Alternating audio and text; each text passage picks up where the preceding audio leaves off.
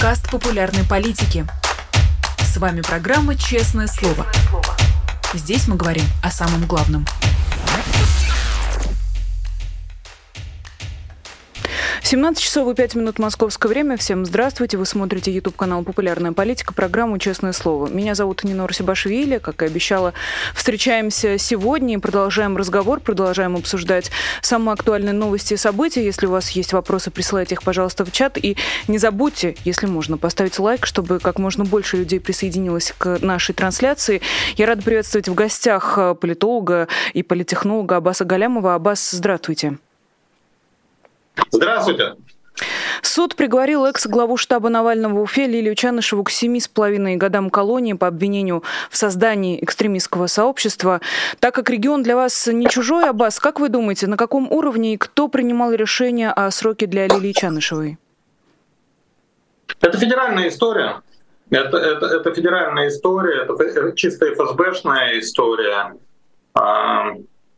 Я думаю, что Чанышева попала под э, раздачу достаточно случайно в тот момент, когда на федеральном уровне было принято решение начать закатывать э, э, значит, ФБК в асфальт, когда ФБК стала слишком серьезной угрозой, когда, ну вот это в связи с думскими выборами в частности, вот, когда Навального арестовали. И тогда пошла команда по регионам, значит, срочно там, где какая-то фактура есть на местных э, ФБКшников, на местные штабы Навального, давайте тащите ее сюда. Вот. Ну и местные чекисты оказались там достаточно проворными, нарыли на Чанышеву а, что-то, что показалось э, федеральному руководству более убедительным, чем то, что притащили чекисты из соседних регионов. Ну и Чанышева стала одна из тех, э, по ком было решено, что поскольку какая-то фактура есть, ну, то есть не совсем позорно это все выглядит. Вот. Было принято решение начать, э, ну, начать, начать уголовное преследование. Вот. Э, ну, то есть это, это, эта история, она не локальная. Это, это, это история абсолютно федеральная, абсолютно централизованная. Удивляет, что э, срок отличается от запрошенного прокурором. Прокурор требовал приговорить Лилию Чанышеву к 12 годам. Суд в итоге вынес решение э, и огласил приговор 7,5 лет. Вы обращаете на это внимание? Это является каким-нибудь сигналом, знаком, не знаю? Как вы трактуете вот это расхождение между запрашиваемым сроком и реальным? Такие вещи обычно свидетельствуют о том, что внутри властной вертикали есть разногласия, и нет единой такой э, общепринятой точки зрения. То есть где-то там э, шел диалог, можно предположить, что я не знаю, как вот конкретно в этом случае было, брать не буду, но в среднем это обычно бывает так, силовики а, хотят а, дать больше, они в целом придерживаются вот такого подхода, там всех лосфак закатать. Администрация президента, а, понимая, что такие э, очень жесткие наказания, такие драконовские меры ведут к э, падению рейтингов, к утрате популярности, э, уничтожают э, социальную базу режима. Да, а Кремль за это отвечает, администрация президента за это отвечает. Чекистам им до этого дела нет. Они за результаты выборов не отвечают, в общем-то. Им даже, строго говоря, чем хуже, тем лучше. Чем э, Э, сильнее протестные настроения, тем более они нужны Путину, тем э, больше он вынужден задействовать их, э, так сказать, игнорируя всех этих политтехнологов, которые вокруг администрации президента группируются. Вот, поэтому они, их, их не пугает, так сказать, падение популярности режима. А, ну, и они, ну, ну, надо понимать, вообще в целом вот эти вещи, там, рейтинги, там, выборы, там, ну, они в этом не разбираются. Для них это пустой звук, они такими категориями не мыслят. Ну, вот. А у них принято там проявлять жесткость. Вот они ее как могут и проявляют. А пэшники пытаются, повторюсь, обычно ну, либо вообще не сажать, либо уж если сажать, то а, давать по минимуму, чтобы не отпугивать э, остальную публику, чтобы Путин не выглядел, не превратился, знаете, в глазах а, большинства в такого, ну, совсем уже тирана, а, да, деспота. Ну, то есть, да, пусть э, там, понятно, совсем без репрессий нельзя, но они не должны быть э, там, главной характеристикой режима. Они не должны быть главной характеристикой Путина. При упоминании фамилии Путина должны всплывать какие-то другие характеристики, какие-то другие образы, помимо вот, значит, репрессий. И потому что вот если Путин превратится в глазах общества в абсолютного тирана, диктатора, его рейтинг упадет с нынешних, ну, я думаю, сейчас у него порядка 30, 33, ну, что-то такое, вот около трети упадет там процентов до 7-8 в течение буквально года максимум, может даже меньше года понадобится. А, потому что, повторюсь, э, реформы даже в среде, ой, реформы, извините, репрессии, даже в среде а, вот э, лояльной публики, они, они, строго говоря, не популярны. Это миф, что россияне прям там так, любят, э, любят репрессии. Значит, поэтому вот они между собой спорят, торгуются, ну и в результате рождается вот э, где-то какой-то компромисс. Помимо вот этого большого водораздела между силовиками и политтехнологами, а, значит, между администрацией президента и ФСБ, а, ну, есть еще там внутри, внутриведомственные какие-то у них разногласия внутри этих э, лагерей. А, значит, э, у прокуратуры, которой надо в суд идти, так сказать, и в суде там краснеть за работу следователей из других ведомств, либо это Следственный комитет, либо это ФСБ, либо МВД, у них есть какие-то разногласия с э, этими со следователями, да, а, значит, э, они прокуроры всегда считают, что те свою работу плохо делают, и прокурорам приходится краснеть, э, значит, за перед судьями и там перед общественностью, да, и они пытаются, значит, заставить тех получше работать. Ну, а те уже работать хорошо не умеют, они разучились, они привыкли, что, строго говоря, а, практически любое решение в суде устоит. А И поэтому, в общем, э, им не нравится, что прокуратура их заставляет работать. Они считают, что э, мы вот реальную, реальную работу делаем здесь на земле, а прокуроры — это пижоны какие-то, которые, э, значит, нам жить мешают. И Соответственно, вот там, там вот межведомственная конкуренция. Ну и в результате вот, вот этих всех внутренних разборок, дрязг, переговоров ну, что-то вот э, среднее там обычно и рождается. А, я скажу, что а, уже от себя, наверное, добавлю, что это абсолютно бессудный был приговор, незаконный. И Лилия Чанышева является, безусловно, политическим заключенным, и а, ее нужно освободить немедленно. Скажу нашим зрителям, что можно и нужно писать письма не только Лилии Чанышевой, но и всем политическим заключенным. Как раз хочу спросить у вас, Аббас, наверняка вы наблюдали за вот этим марафоном благотворительным в поддержку политических заключенных, и тоже хочется у вас какого-то политологического, возможно, анализа.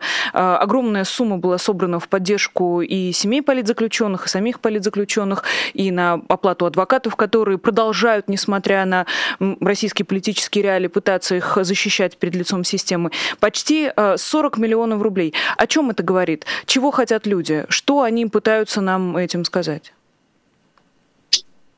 Безусловно, у этого события, которое, строго говоря, не является политическим, оно является, в общем-то, если можно так выразиться, правозащитным. Но а в нынешней ситуации, конечно, у него очень э, серьезное, так сказать, политическое звучание а, есть. Э, дело в том, что вот в условиях репрессий а, очень у многих опускаются руки, очень у многих э, противников режима, сторонников оппозиции, либо колеблющихся, колеблющихся а, которые ну, уже не хотят поддерживать власть, но еще боятся поддержать оппозицию, строго говоря, зоны, в которых сейчас идет борьба. Вот у них, э, у них, э, конечно, знаете, вот, ну, они, они возникает, глядя на вот эти все репрессии, у них возникает э, такое отчаяние, ощущение, что вот плетью обух не перешибешь, а, и все это бесполезно, вот они нас давили и будут давить.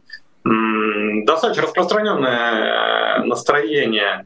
И так, вот, и вот э, в этой ситуации, когда оппозиция демонстрирует э, готовность, э, а, способность действовать скоординированно, э, демонстрирует, что есть контакт с гражданами, демонстрирует, что есть граждане, которые, несмотря ни на что, э, боят, не боятся э, взаимодействия с оппозицией. То есть надо понимать, что значит, а каждый, кто переводил э, деньги, он, ну, строго говоря, в, глубине души он, у него ну, не было уверенности, что он там не попадет э, на, на карандаш. И он все-таки на это пошел. И, э, и это говорит о том, что ну, люди настроены, есть, есть немало людей, которые настроены достаточно, знаете, решительно То есть, да, может быть, на поверхности пока еще спокойно и не, никакого такого оппозиционного движения мощного там, во всяком случае, незаметно, но где-то там внутри уже клокочет, и в какой-то момент это вскипит. А, вот. И такие вещи очень э, воодушевляют сторонников оппозиции. И, ну, ну, ну и в конце концов, когда-нибудь это все приведет к а, всплеску, там, полноценному всплеску протеста. Вы использовали слово «когда-нибудь», и как раз к нему я хотела бы э, сапеллировать, возвращаясь к приговору Лили Чанышевой. Совершенно чудовищно звучит э, этот приговор, семь с половиной лет, учитывая последнее слово Лили, ее личную просьбу не лишать ее возможности стать мамой и родить ребенка. Э, как вам кажется, семь с половиной лет, у режима есть этот срок? Вот они, когда приговаривают э, своих оппонентов э, к таким срокам, на что они надеются? Нет, конечно, какие там 7,5 лет, вы что? Нет, у них ну, ну, несколько лет, может быть, может быть год, может два, может три. Но опять это, это, это, это все равно не, не то, что вот он такой неизменный будет. Ему все равно придется как-то трансформироваться. Более конкретно трудно сказать, потому что все зависит от э, того, какой путь э, изберет сейчас режим. Я недавно писал, я абсолютно реалистичным считаю сценарий что в нынешних условиях деморализованный Путин откажется идти на а, следующие президентские выборы, и он, а, и он выдвинет преемника, и преемник может начать трансформацию режима. И это будет режим, который без революции изменится, изменит свою природу. Такое в политике часто бывает. А, неоднократно упоминал Испанию, Португалию после Франка и Салазара, например. Вот. А, либо это будет какой-то более революционный сценарий, то есть если Путин остается, если он пытается переизбраться, если он пытается а, значит, ну, сохранить э, природу режима неизменной, он остается таким же авторитарным, там, дрейфующим, пытающимся дрейфовать даже в сторону тоталитаризма, ну тогда, конечно, неизбежен будет э, какой-то революционный сценарий, а, это будет э, какая-то сумма значит, популярного протеста, народного протеста и а, значит, действий элиты, потому что элиты в целом, э, конечно же, тоже разочарованы в э, Путине и уже не так лояльны, ну, совсем не лояльны, строго говоря, а, по отношению к нему, как это было до, до войны. До войны он был отец родной, а сейчас он э, фактор нестабильности и человек, благодаря которому мы потеряли почти все, что, так сказать, было нажито непосильным трудом. Вот. Поэтому а вот, эм, ну, как бы есть, конечно, такие классические сценарии, типа либо народное восстание, либо там дворцовый переворот, заговоры. Но а, это, это, так сказать, они теоретически разведенные вещи, а на практике обычно это что-то, какая-то сумма вот этих двух вещей получается, что-то промежуточное с доминированием либо одного, либо второго. Вот, поэтому если Путин сам не уходит и не пытает, и режим не начинает трансформацию, то тогда будет какой-то революционный сценарий, и но это, это тоже там речь не идет э, о семи, о семи годах. Ну, несколько лет. Ну, понимаете, очень многое зависит от э, результата войны, от того, что будет происходить на фронте. А вот сейчас политика скатилась вот в эту, знаете, как Клаузовец говорил, а, война — это продолжение политики, только другими средствами. Вот сейчас политика скатилась в войну. Да, и сейчас э, динамика э, собственно политического процесса в значительной степени завязана на то, что происходит на поле боя. Поэтому уверенно это все предсказывать э, невозможно. Ну, то есть мы в целом видим негативную динамику для Путина, да, но с какой скоростью там все это будет происходить, а, пока предсказать трудно. Поэтому, к сожалению, по поводу сроков э, ничего более конкретного я сказать э, не могу, кроме того, что а, Чанышевой вряд ли придется сидеть э, весь этот срок. И очень на этом надеемся, не только Чанышевой, но и Карамурзе, которому дали 25 лет, и Алексею Навальному, которого хотят чуть ли не к 30 годам приговорить и к многим-многим другим политическим заключенным, которые сейчас находятся буквально в заложниках у этого режима. И тем интереснее, конечно, наблюдать за состоянием внутри путинского окружения, я не называю это элитами, а, то, что делает сейчас Пригожин, когда он намеренно обостряет ситуацию. Напомню контекст для наших зрителей, хотя, может быть, это и лишнее. Министерство обороны а, издало указ, согласно которому так называемые добровольцы, а по факту ЧВК должны теперь да, приказ должны теперь э, подчиниться и перейти под управление Министерства обороны. Потом Владимир Путин как-то так вежливо посоветовал, что все-таки надо это сделать, несмотря на то, что Пригожин отказался. И теперь Пригожин отказался еще раз. То есть теперь он отказал не Министерству обороны, а Владимиру Путину. Как для вас выглядит эта ситуация? Что происходит, как вам кажется? Да, ну, так и выглядит, что э, Путин э, так стремительно теряет э, хватку. А, то есть раньше он в роли модератора элит ну, был, что называется, ну, последнее слово было за ним. То есть никто не оспаривал его окончательного решения. То есть он до какого-то момента, они там между собой могли драться, он до какого-то момента мог а, молчать, стоять в сторонке, но после того, как он вмешивался, ну, должно было быть так, как, а, вот как он скажет. Да, сегодня произошла без малого а, сенсация. А, Пригожин, да, значит, несмотря на вчерашние слова Путина, а, демонстративно отказался следовать распоряжению Путина. Надо а, зафиксировать, что Путин вчера, он словно чувствует, что Пригожин может отказать, и поэтому он этот, этот, этот э, не, не так, знаете, не то чтобы хлопает э, кулаком по столу, а, потому что если после этого Пригожин откажется, ну тогда вообще позорище, уже все, коллапс. А, а так он вроде такая мягкая рекомендация, значит, он три раза сказал, это правда, я стенограмму внимательно прочитал, три раза он подчеркнул, что это надо самим, так сказать, вагнеровцам, ну вообще всем этим добровольцам, да, для того, чтобы государство, а, государственные гарантии, вот тем, кто служит там в этих добровольческих подразделениях, а, чтобы государственные гарантии на них распространялись. Вот. То есть он вроде как, ну, мне-то, мол, мол, это не очень надо, да, это же для вас же самих. Вот, вот, вот он так это преподнес. То есть теперь он сейчас оставил все возможности, вот Пригожин отказал ему, ну, а Путин сделает вид, что ну, не больно-то и хотелось, как вот э, лисицы из э, леса и виноград. Э, значит, ну, раз вы не хотите, ну и бог с вами, ваша проблема. И что, и отпустит? Вот, а Пригожин... А? Отпустит Пригожина? Слушайте, ну вообще это чрезвычайно интересно. Я не знаю, что он выберет, потому что у него же, ну, прям очень, он перед очень сложным выбором. Почему он и не вмешивается там? Почему вообще он позволяет Пригожину творить, что тот творит? Потому что перед ним два взаимоисключающих э, императива. Значит, первый — это военный, Пригожин ему нужен, потому что Пригожин худо-бедно воюет, ну, очевидно, воюет э, лучше, чем э, Министерство обороны. А, значит, и, соответственно, ну, там, избавься от Пригожина, подчини Вагнера Министерству обороны, ну, так кто тебе даст гарантию, что они через какое-то время, через там, неделю, месяц не превратятся в очередное такое же безликое, бестолковое, ни на что негодное а, подразделение Минобороны, какое у Минобороны там выше крыши, а, значит, которые не города берут, а будут просто бежать, ну, то есть вопрос в том, там, быстро бежать или медленно пятиться. Ну, вот. И для Путина это неприемлемо, его же вся политическая его судьба завязана на войну, ему нужна победа, а кровь из носа. Поэтому с военной точки зрения он не должен позволять э, Министерству обороны а, подчинить э, Пригожина, и он не, не, не может себе позволить уничтожить Пригожина.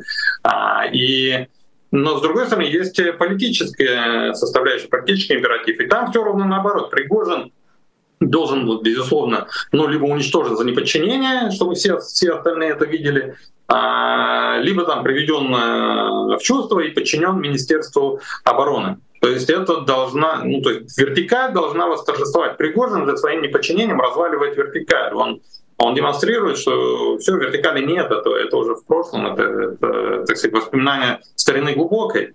То есть все, у нас э, махновщина, у нас э, а, каждый сам за себя, вот, и а, поэтому вот политическая составляющая и военная составляющая, они вошли а, друг с другом в а, такое жесткое противоречие, и Путин сейчас а, в ситуации, когда он из двух а, плохих решений должен выбрать э, одно, которое ну, чуть менее плохим окажется, чем другое. Вот он взвешивает. На самом деле очень интересно посмотреть, чего он выберет в конце концов. Я бы хотела процитировать комментарий Евгения Пригожина, если позволите, как раз в ответ на этот совет со стороны президента. Когда мы начинали участвовать в этой войне, то никто не говорил, что мы обязаны будем заключить договоры с Министерством обороны. Никто из бойцов ЧВК «Вагнер» не готов идти опять по пути позора, и поэтому никто заключать договоры не будет. Что касается социальных гарантий, я думаю, что Государственная Дума и президент найдут компромиссное решение, при котором и социальные гарантии получат, и документы как участники боевых действий. С Путиным, по-моему, так никто не разговаривал. Во всяком случае, достаточно долго.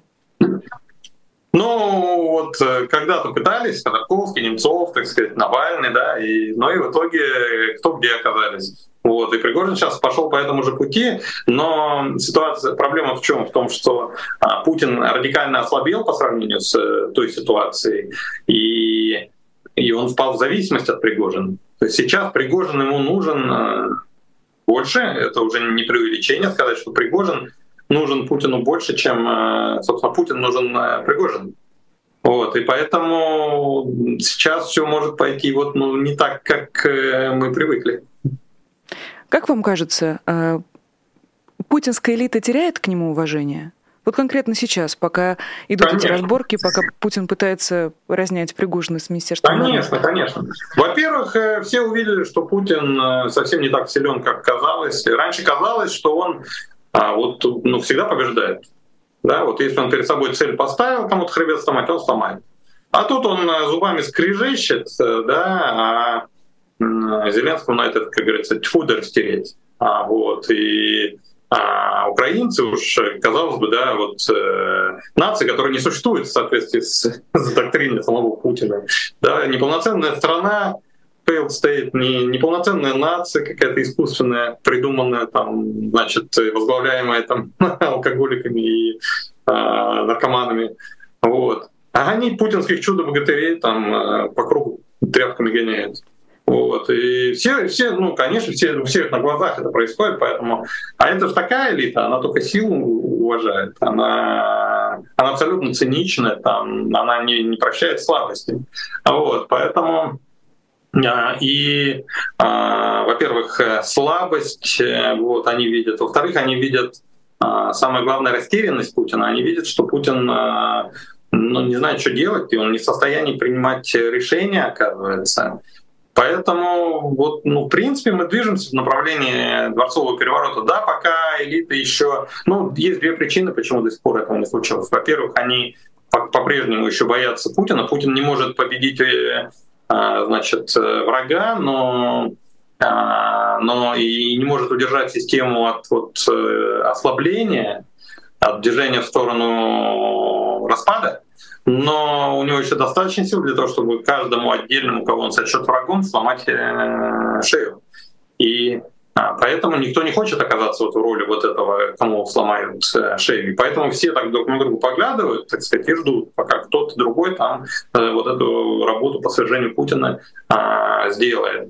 Ну и вторая составляющая — это то, что они а, в целом, понимаете, вот российские путинские элиты, они очень аморальны, а аморальный человек, он, он же другим тоже не доверяет, он же считает, что все как он, а вот э, я бы, так сказать, вот э, если бы сейчас ко мне кто-то пришел со словами там «давай свернем Путина», так я бы, может, и свер... сказал бы «да, давай», а может быть, я бы в зависимости от ситуации своего интереса побежал бы к Путину, настучал бы, да, а, значит, на этого человека, его бы в тюрьму или там из окна, как э, значит, председатель директоров Лукоева Маганова. А а я бы какой-нибудь там, вот, так сказать, э, по голове меня погладили, да, какой-нибудь э, ништяк получил бы за это. И какой-нибудь шкурничок бы решил. А, вот. Ну и, соответственно, раз я такой, так и они все такие. Да. И очень трудно между собой э, договориться. все таки любой заговор предполагает доверие его участников друг по отношению к другу. И вот этот второй фактор, который мешает. И вот в сумме два этих фактора, несмотря на ослабление Путина, пока позволяют Путину еще а, держаться на, на своем месте. Но это только до какого-то момента. Про пьяниц наркоманов э, вышло исследование у Верстки, правда, касается это совсем не украинских чиновников, как хотелось бы, наверное, верить Кремлю, а чиновников э, непосредственно внутри администрации президента и не только. А как давно это продолжается? Как вам кажется, как давно элиты с подозрением смотрят на Владимира Путина? Ну, первая волна подозрения началась, как только он начал войну. Все обалдели от всего этого. Потому что с точки зрения элит, ну это какое-то безумие. Зачем? Ну все же нормально было. Ну то есть э, жили, не тужили, а, зарабатывали деньги, конвертировали вот этот э, свой высокий социальный статус и административные возможности в капитал, выводили капитал э, на Запад, были уважаемыми людьми, нас там принимали, жали руки. А, мы там туда интегрировались, э, кто-то газеты купил, кто-то футбольные клубы, а, недвижимость, э, инвести... вкладывались там а, там активно благотворительные программы делали, огромные миллионы там тратили. Вот. И все это вдруг э, псу под хвост. Ради чего? Ну, из-за каких-то химер вообще. Поэтому это была такая первая волна разочарования. Но дальше Э, значит, э, когда вот Запад э, обрушил на них на всех а, санкции, когда они все это потеряли, но, но, но в этот момент, понимаете, ну, поначалу же казалось, что сейчас мы их быстренько сделаем, мы сейчас их победим, ну, там, по крайней мере, первые несколько недель. Да, что-то не так гладко пошло, как изначально предполагалось, но в конце концов, кто такие украинцы, как они могут нам сопротивляться. Ну, еще там, э, значит, до середины марта, наверное, казалось, что а, все равно, значит, мы их там сейчас навалимся, не так красиво, как в Крыму получилось, но все равно мы их уделаем.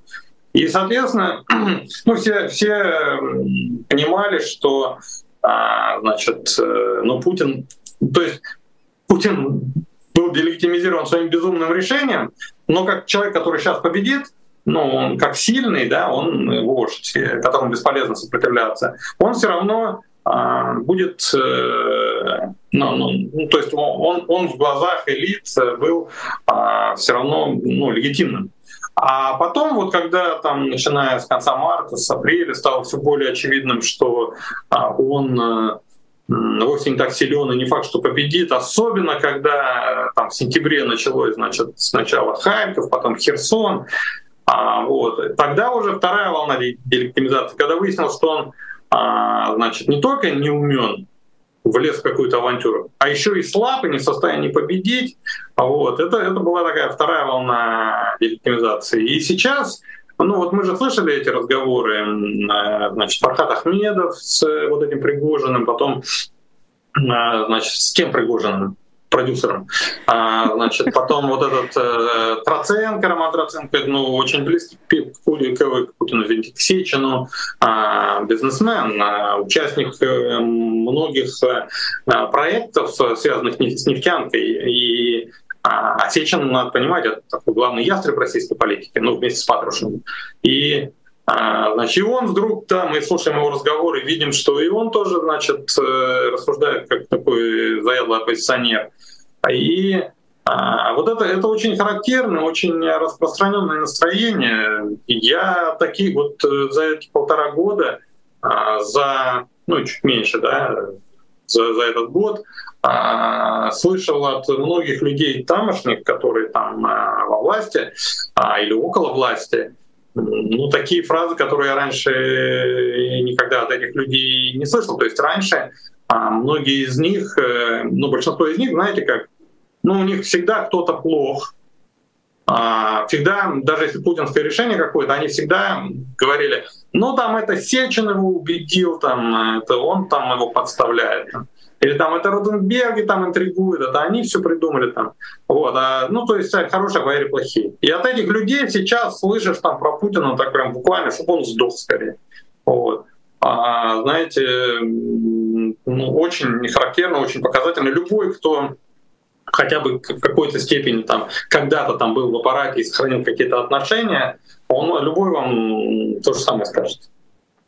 Есть еще одна история, совершенно удивительная, с очень закрученным сюжетом. Может быть, вы следили, происходила на сегодня. Речь про Адама Делимханова, правую руку Рамзана Кадырова, которую сначала все потеряли, теперь все на перебой э, предъявляют, правда, без фотографий и видео пока, но на словах говорят, жив-здоров, все в порядке.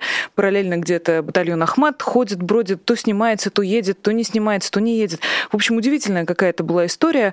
А, и тоже вдруг звучат обвинения в адрес Пригожина, мол, это он мог сдать позиции э, чеченского батальона украинской стороне, чтобы э, насолить и Рамзану Кадырову, который внезапно расторг вот этот альянс деловой с Вагнером и первым бросился э, подписывать вот эти контракты с Министерством обороны. Как вам такая версия? И как вам вообще вся эта история, которая вспыхнула так ярко, неожиданно и не очень понятно для кого, для чего, и показывает в первую очередь, что никто не понимает, что происходит, нет никакой координации. То, что говорит Госдума, опровергает Песков, то, что говорит Пескова, опровергает Кадырова и так по кругу.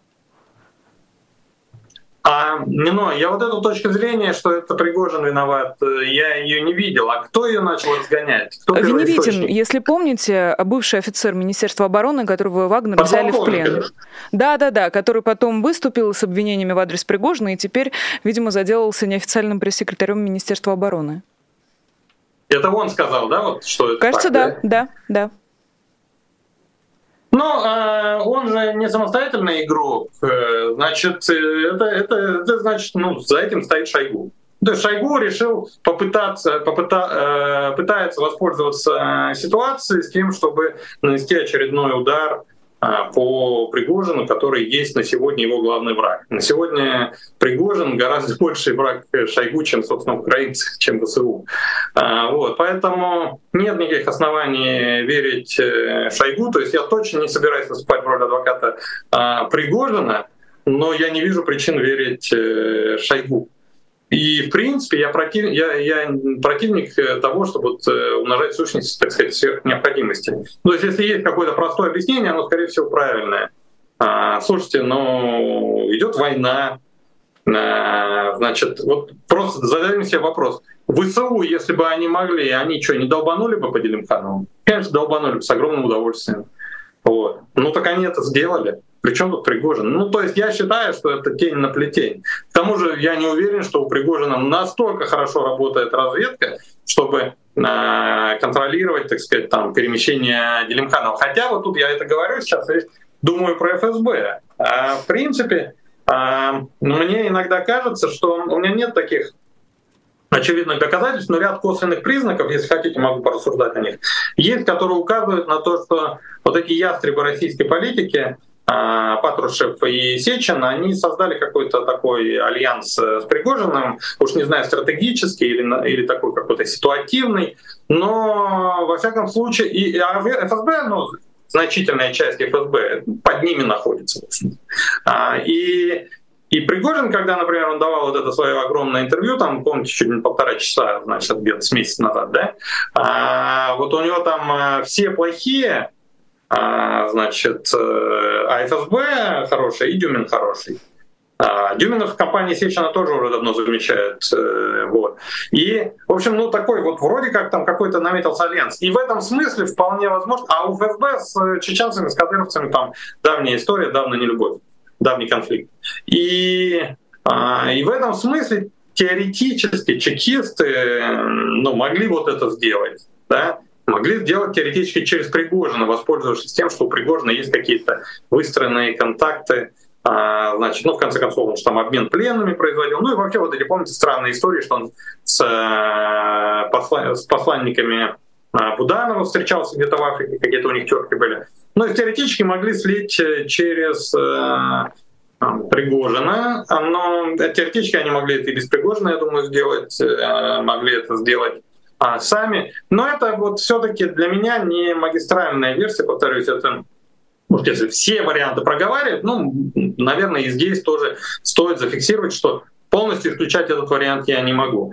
Но в целом я склонен э, вот считать, что это ну, обычная такая операция на войне. Ну, вот он приехал туда, вот его, в него, в него и прилетел, так сказать. А, для точности, да. Да, конечно. Для точности э, хочу поправиться, наверное. Э, телеграм-канал представляющийся Романом Беневитиным, э, написал об этой версии. Я не могу подтвердить, что это конкретно он сидел и там набирал этот пост. Э, может быть, не он, может быть, кто-то другой, но есть такая связка.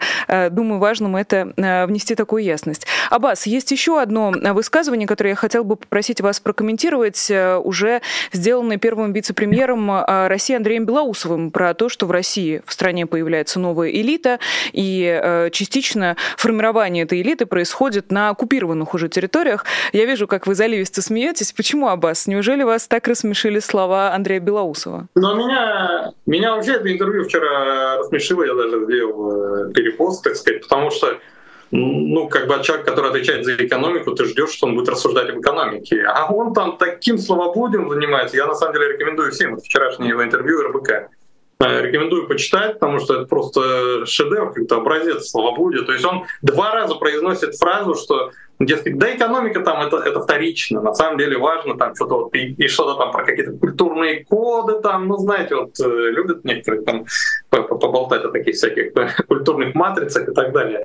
Ну то есть, э, когда ты читаешь, э, значит, откровение о культурных кодах и о том, что экономика не важна в исполнении вице-премьера, первого вице-премьера, ответственного за экономику, ты понимаешь, что по поводу экономики ему сказать нечего. Видимо, совсем уже все кисло, да, и поэтому он начинает доказывать, что ни, ни, ничего страшного, и без экономики проживем. Главное, чтобы культурные коды были. Вот. Ну да, и среди прочего, это, это я объясняю, почему я в целом смеюсь, потому что интервью смешное. Вот. А, а значит, что касается вот этих э, новых элит, которые выковываются там на новых территориях. Но а, это, это в принципе контрпродуктивные высказывания а, по отношению к, ну то есть для режима это это невыгодно так так так говорить. Ну то есть Белоусов, понятно, он экономист и в политике, наверное, не очень разбирается, поэтому а, простительно. Но, строго говоря, сейчас, когда у Путина и без того противоречия с элитами в целом а, усиливается, и лояльность элит а, падает. Белоусов еще посылает им сигнал, ну, что, дескать, вы уже старые элиты там, да, у нас новые назревают, там, да, вот они а, там а, на новых территориях, Понимаете, люди это суммируются там с этими угрозами пригожинскими, когда Пригожин там бегал, кричал со своей кувалдой, что, дескать, вы все не непатриотичные, значит, э, а ну бегом все на фронт, значит, или мы сейчас вас кувалды тут начнем крушить. Вот, э, то есть вот и без того у них они чувствуют шаткость своего положения. А тут еще человек, который раньше в таких вот глупостях, как Пригожин, там замечен не был, а вдруг и он начинает в ту же сторону, что, дескать, вы не полноценные элиты, скоро у нас вот другие элиты там созреют. Ну, то есть он послал сигнал, ребята, да не думайте, что вам э, при Путине еще может быть хорошо. Да нет, уже хорошо при не будет. Ну, то есть в целом а, он, он уничтожает вот эту остатки лояльности. Да, кто-то еще мог там из элит думать, ну ничего, сейчас образумится, как все более-менее там устаканится, и может быть снова будет хорошо. А, а теперь еще помимо всех остальных э, сигналов о том, что хорошо не будет, теперь еще и Белоусов шлет а, с того края, от которого никто не ожидал. Казалось бы, ну люди отвечают за экономику, там экономикой должны заниматься.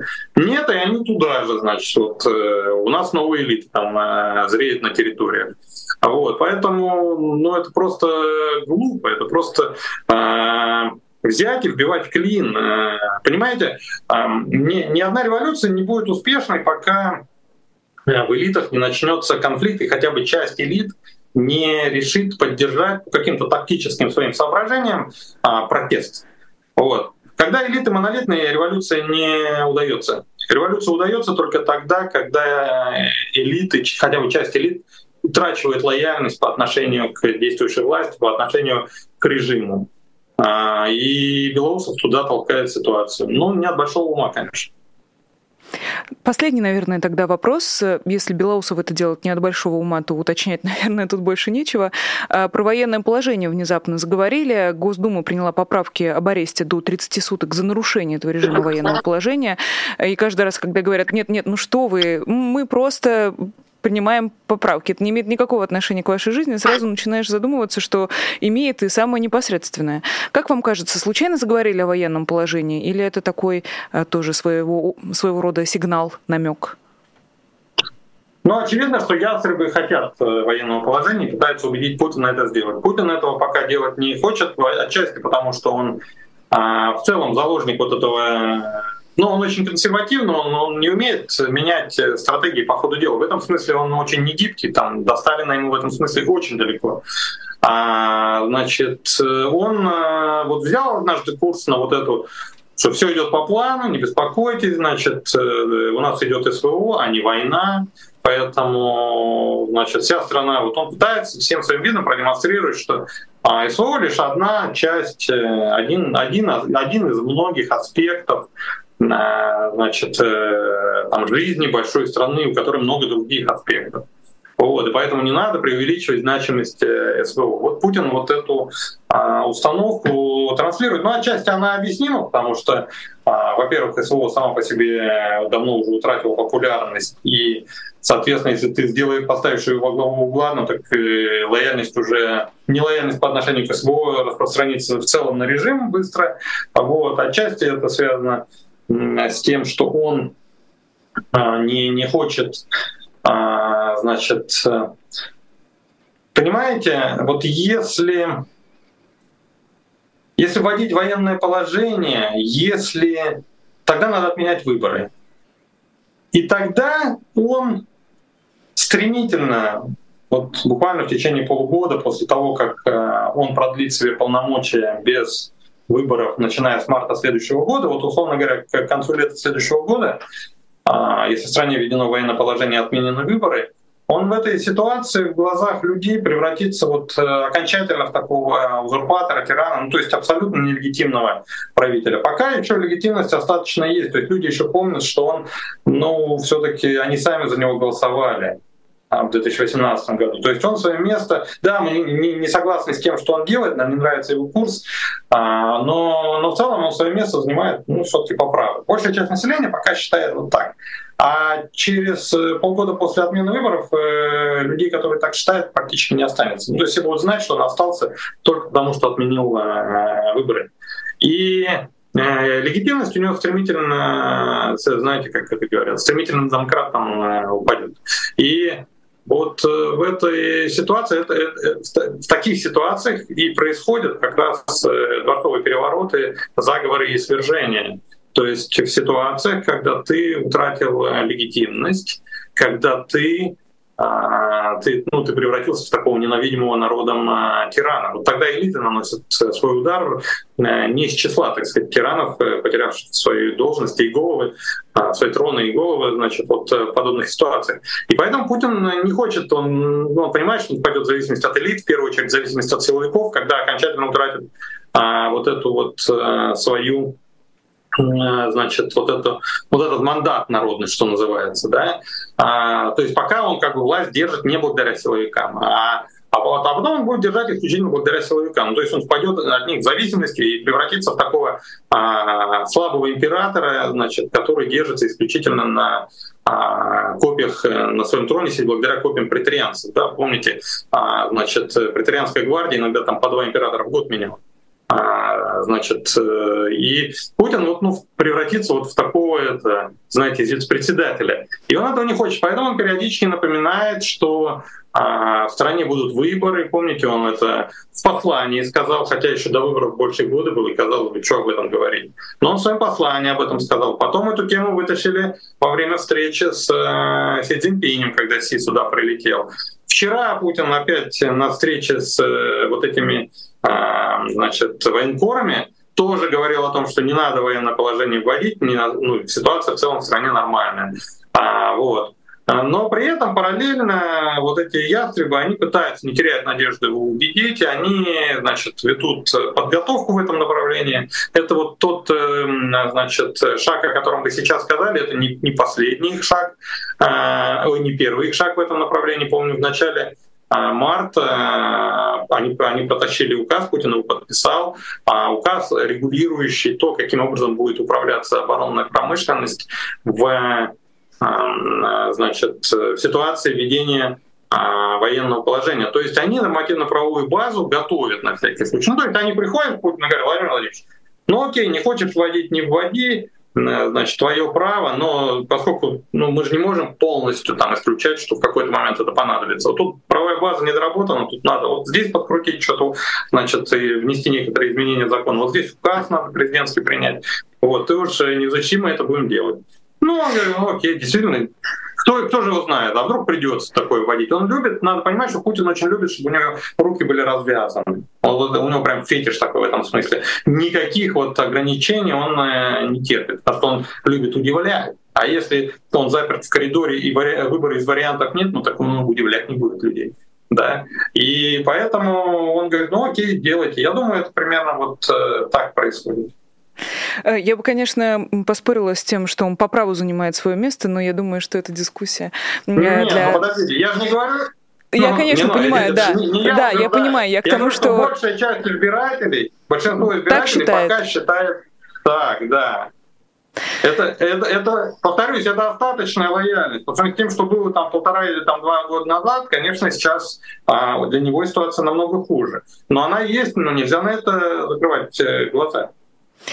Эм, к сожалению, это правда. А, спасибо вам огромное, политолог Абаз Галямов. Я уверена, что мы еще не раз встретимся и продолжим этот разговор в э, рамках программы «Честное слово». Быстренько напомню вам про Patreon, друзья. Скажу огромное спасибо всем, кто поддерживает нас и нашу работу. Напомню, поставить лайки, Пожалуйста, я знаю, что у каждого э, был один лайк на вход. Оставьте их на выходе с нашей трансляции. Не забудьте, пожалуйста, подписаться. И до встречи завтра. Меня зовут Нинор Сибашвили. Всего доброго и пока. Вы слушали подкаст «Популярные политики». Мы выходим на Apple Podcast, Google Podcast, Spotify и SoundCloud. А еще подписывайтесь на наш канал в YouTube.